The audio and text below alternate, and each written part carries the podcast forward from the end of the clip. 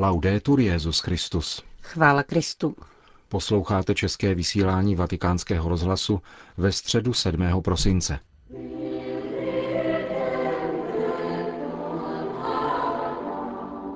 Dnešní generální audience v aule Pavla VI. se účastnil také pražský arcibiskup Dominik Duka, ministr kultury České republiky a další poutníci z naší země, které Benedikt XVI. v závěru pozdravil česky. Svatý otec v dnešní katechezi pokračoval v cyklu rozjímání o Ježíšově modlitbě. Cari fratelli e sorelle, Drazí bratři a sestry, gli evangelisti Matteo e Luca evangelisté Matouš a Lukáš nám předali klenot Ježíšovy modlitby, jež bývá označována jako jásavý chvalospěv či mesiářský chvalospěv. Jde o modlitbu vděčnosti a chvál. V řeckém originále evangelií začíná tento hymnus slovesem exomologumai, jež vyjadřuje postoj, s ním se Ježíš obrací k Otci a které bývá překládáno slovesem velebím. Ve spisech Nového zákona však toto sloveso označuje zejména dvě věci. Za prvé hluboké vyznání, například když Jan Křtitel žádá od těch, kteří se přicházeli nechat pokřtít, aby vyznávali hříchy. Za druhé znamená dosažení zhody. Výraz, kterým začíná Ježíš svoji modlitbu, obsahuje jeho naprosté hluboké uznání toho, co činí Bůh Otec, a zároveň jeho vlastní, vědomý a radostný souhlas s tímto způsobem jednání, s otcovým plánem. Jásavý chvalospěv je vrcholem modlitby, který zřetelně vyjevuje hluboké a niterné společenství Ježíše s životem Otce v Duchu Svatém a zjevuje jeho božské synoství. Ježíš se obrací k Bohu, kterého nazývá Otcem. Tento výraz vyjadřuje Ježíšovo vědomí a jistotu, že je synem v niterném a nepřetržitém společenství s ním. To je ústřední bod a pramen každé Ježíšovy modlitby. Vidíme to jasně v poslední části hymnu, která osvětluje celý tento text. Ježíš říká, všechno je mi dáno od mého Otce, a nikdo neví, kdo je syn, jen otec, a nikdo je otec, jen syn, a ten, komu to chce syn zjevit. Ježíš tedy prohlašuje, že jedině syn doopravdy zná otce. Každé vzájemné poznání mezi lidmi, jak to všichni víme ze zkušenosti svých vztahů, vyžaduje jakýsi kontakt, jakési vnitřní spojení na více či méně hluboké úrovni mezi tím, kdo poznává a tím, kdo je poznáván. Není možné poznat se bez sdíleného bytí. V tomto jásavém chvalospěvu, jakož i v celé své modlitbě, Ježíš ukazuje, že pravé poznání Boha předpokládá společenství s ním. Pouze jsem-li ve společenství s druhým, začínám jej poznávat. A tak je tomu i s Bohem. Teprve mám-li opravdový kontakt, jsem-li ve společenství, mohu jej také poznat. Pravé poznání je proto vyhrazeno synu, jednorozenému, který spočívá v otcově náručí, v dokonalé jednotě s ním. Jedině syn doopravdy poznává Boha, protože niterně sdílí jeho bytí. Jedině syn může zjevit doopravdy, kdo je Bůh. Jméno Otec je následováno druhým titulem Pán nebe a země. Ježíš tímto výrazem rekapituluje víru ve stvoření a dává zaznít prvním slovům písma svatého. Na počátku stvořil Bůh nebe a zemi. Modlitbou se odvolává k velkolepému biblickému vyprávění o dějinách boží lásky k člověku, které začínají aktem stvoření. Ježíš se začlenuje do těchto dějin lásky, je jejich vrcholem a naplněním. Svou zkušeností modlitby osvětluje a oživuje písmo svaté v plné jeho šíři. Zvěstuje tajemství Boha a odpověď proměněného člověka. Ve výrazu Pán nebe a země však můžeme také rozpoznat, jak se v Ježíši, který zjevuje Otce, otevírá člověku možnost přístupu k Bohu. Položme si nyní otázku, komu chce syn zjevit tajemství Boha. Na začátku tohoto hymnu Ježíš vyjadřuje svoji radost, protože otcovou vůlí je ukrýt tyto věci před moudrými a chytrými a odhalit je maličkým. Tímto prohlášením Ježíš vyjadřuje, že sdílí rozhodnutí Otce, který odhaluje svá tajemství tomu, kdo má prosté srdce. Vůle syna je jedno s otcovou vůlí. Boží zjevení nenastává podle pozemské logiky, kde moudří a chytří mají důležité poznatky, které pak předávají prostému lidu, maličkým. Bůh má zcela jiný styl. Adresáty jeho sdělení jsou právě oni maličcí. Odtud plyne invokace, kterou se obracíme k Bohu v odčenáši. Buď vůle tvá, jako v nebi, tak i na zemi. Spolu s Kristem a v Kristu prosíme i my, abychom mohli vejít do souladu s Otcovou vůlí a tak se také stát jeho dětmi. V tomto jásavém hymnu tedy Ježíš vyjadřuje vůli vtáhnout do svého synovského poznání všechny, s nimiž jej chce otec sdílet. Ti, kdo přijmou tento dar, jsou maličcí. Co však znamená být maličkými, prostými? V čem spočívá ona nepatrnost, která otevírá člověku dětinou důvěrnost s Bohem, aby přijímal jeho vůli? Jaký má být nosný postoj naší modlitby? Podívejme se na horské kázání, kde Ježíš praví, blahoslavení čistého srdce, neboť oni budou vidět Boha. Čistota srdce umožňuje rozpoznat Boží tvář v Ježíši Kristu. Znamená to mít srdce prosté jako děti, bez domýšlivosti těch, kteří se uzavírají do sebe a myslí si, že nepotřebují nikoho ani Boha. Je zajímavé povšimnout si také okolnosti, za které Ježíš vyslovuje tento chvalospěv Otci. V Matoušově evangelním vyprávění je to radost, neboť navzdory odporu a odmítání existují maličcí, kteří přijímají jeho slova a otevírají se daru víry v něho.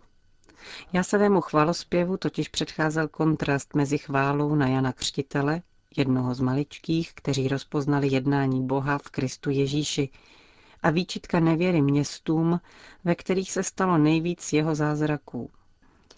Jásání proto Matouš klade do souvislosti se slovy, kterými Ježíš konstatuje účinnost svého slova a svého jednání.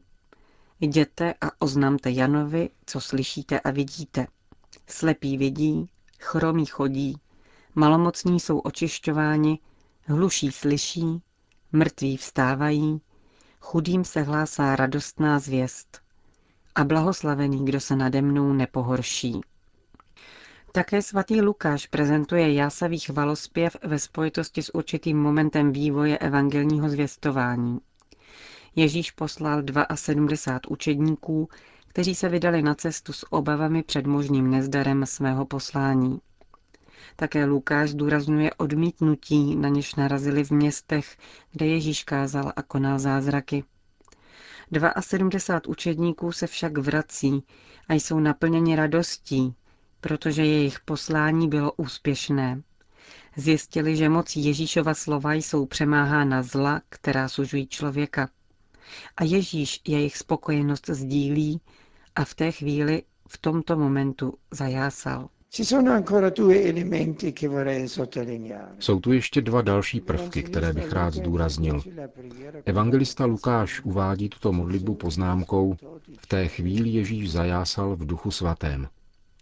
Ježíš se zaradoval, přičemž vyšel z vlastního nitra, toho nejhlubšího, jedinečného společenství poznání a lásky s Otcem, plnosti Ducha Svatého. Ježíš nás vtahuje do svého synovského vztahu – a vybízí nás, abychom se také otevřeli světlu Ducha Svatého, protože, jak praví apoštol Pavel, ani nevíme, oč se máme modlit. A tu sám duch se za nás přimlouvá vzdechy, které nelze vyjádřit, ve shodě s boží vůlí. A zjevuje nám otcovu lásku. V Matoušově evangeliu nacházíme hned po jásavém chvalospěvu jednu z nejsrdečnějších Ježíšových výzev. Pojďte ke mně, všichni, kdo se lopotíte a jste obtíženi, a já vás občerstvím. Ježíš žádá, abychom šli k němu, jenž je pravou moudrostí, k němu, který je tichý a pokorný srdcem. Nabízí svého, cestu evangelní moudrosti. Nikoli učení, které je třeba si osvojit, nebo nějaký etický návrh, níbrž osobu, kterou je třeba následovat, sebe samého, jednorozeného syna, v dokonalém společenství s Otcem. e Drazí bratři a sestry, okusili jsme na chvíli něco z bohatství této Ježíšovy modlitby. Také my se spolu s darem jeho ducha můžeme v modlitbě obrátit k Bohu s dětskou důvěrou a oslovovat jej Otče, Abba. Musíme však mít srdce maličkých, chudých v duchu, abychom uznali, že nejsme sobě stační, že nemůžeme svůj život stavět sami, nýbrž potřebujeme Boha. Potřebujeme jej potkat, naslouchat mu a mluvit s ním. Modlitba nás otevírá, abychom mohli přijmout dar Boží, jeho moudrost, kterou je samotný Ježíš, abychom ve svém životě plnili Otcovu vůli a v námahách svého putování tak nalezali občerstvení. To byla katecheze Benedikta XVI., který dnes oslovil české poutníky v jejich mateřštině. Srdečně strávím české poutníky, zejména studenty gymnázia Jana Valeriana Jirsika z českých Budějovic. Drazí bratři a sestry, přeji vám, abyste tento adventní čas prožili jako Pana Maria v radnostem očekávání Spasiteľova příchodu. S radostí žehnám vám a vašim rodinám. Chvála Kristu. Po společné modlitbě odčenáš pak svatý otec všem udělil apoštolské požehnání. Sit nomen Domini benedictum. ex usque in seculum, Adiutorium nostrum in nomine Domini.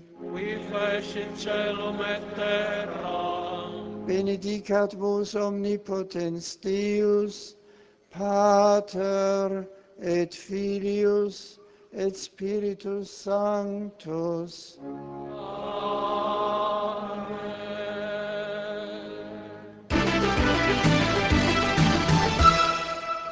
Další zprávy. Svatý otec dnes podvečer ze svého papežského bytu pomocí nejmodernější technologie rozsvítil vánoční strom ve městě Gubbio, které leží 220 kilometrů od Říma. Tamní největší stromeček na světě, který si vysloužil zápis do Guinnessovy knihy rekordů, však není klasický jehličnan. Občané Gubia přišli před 30 lety s nápadem světelné kreace pokrývající celé úbočí hory Igino, která se vypíná nad umbrijským středověkým městečkem. Obrys vánočního stromečku je vykreslen třemi sty světelných bodů a dalších 400 obřích žárovek tvoří ozdoby. Celkové rozměry elektrického stromečku napájeného z obnovitelných zdrojů jsou 740 na 450 metrů. O světelnou píchu města Gubia se každoročně stará 50 dobrovolníků, kteří již od září o víkendech pokládají na kopci 7,5 kilometru elektrického vedení. Benedikt XVI. se k obyvatelům Gubia obrátil s krátkým televizním poselstvím, v němž vyslovil trojí přání. Prvním přáním je, aby se náš pohled a naše mysl a srdce nezastavili pouze na obzoru našeho materiálního světa, ale aby, podobně jako tento strom, dokázali směřovat do výšky, obracet se k Bohu. On na nás nezapomíná, avšak žádá, abychom ani my nezapomínali na něho.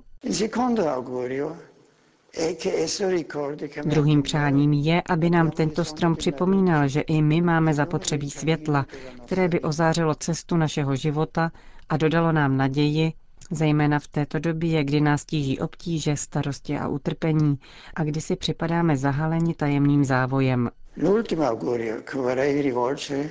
Posledním přáním je, aby každý z vás dokázal přinést trochu tohoto světla do prostředí, ve kterém žije, aby vystoupil ze svého egoismu a věnoval druhému člověku trochu pozornosti a lásky. Každý nepatrný úkon dobra je jako světlo tohoto velkého stromu. Společně s dalšími světly dokáže rozzářit temnotu i té nejčernější noci. Zakončil svatý otec a rozsvítil vánoční strom.